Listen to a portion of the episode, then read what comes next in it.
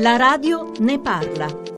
Pasquale Iannetti, guida alpina, lei ha fatto parte della commissione neve e valanghe del comune di Farindola tra il 1997 e il 99. Nel 99 fece un sopralluogo in cui per primo lanciò l'allarme. Sì, dopo una serie di verifiche e controlli di tutta l'area dove potevano ecco, venire giù delle valanghe, io ho redatto questa relazione e l'ho inviata al sindaco del comune di Farindola, Massimiliano Giancaterino. In questa relazione consigliavo un po' di attenzione, consigliavo consigliavo soprattutto di, di tenere chiusa la strada. E Lei consigliava o segnalava un pericolo concreto? Ho scritto che il canale famoso, quello dove si è incanalata tutta la massa nevosa, portava inevitabilmente al piazzale. Io ho scritto piazzale antistante il rifugio di Tacerbo, ma eh, ovviamente non è che potevo più di tanto dire, anche perché il fabbricato che stava sotto, che era il vecchio albergo della famiglia Del Rosso, era chiuso e comunque io ho segnalato che su quell'area potevano insistere dei fenomeni valanghivi. Per quale motivo quello che lei ha scritto nero su bianco non ha prodotto alcun esito?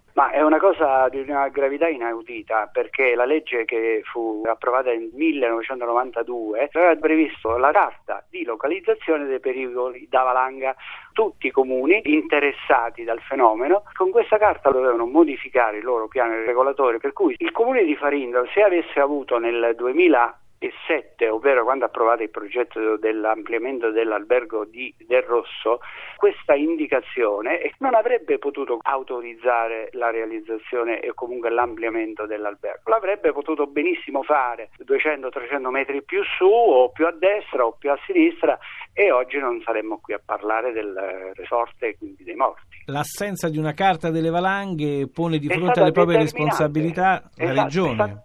Esatto la Regione è la prima che dovrà salire sul banco degli imputati perché non possono raccontarci oggi che a distanza di 25 anni non avevano i soldi, hanno detto che non avevano i soldi, non avevano 14 mila euro questa è la cifra che la Giunta Chiodi nel 2014 ha deliberato per lo studio di questa localizzazione delle aree che presentano pericoli potenziali di caduta di valanghe. Ma al di là di questa delibera ancora non c'è la carta delle valanghe? Ancora non c'è perché è stata sì affidata allo studio di un geologo, ma a tutt'oggi non è stata ancora presentata. Iannetti, lei è stato ascoltato dai magistrati che stanno conducendo l'inchiesta sul Ricopiano? La scorsa settimana sì, sono stato ascoltato dai carabinieri forestali per conto della procura, eh, ho confermato tutto quello che ho scritto sulla relazione che ho inviato al comune di Farindola nel marzo del 1999, non mi è stato chiesto di più, neanche in merito alla legge del 92.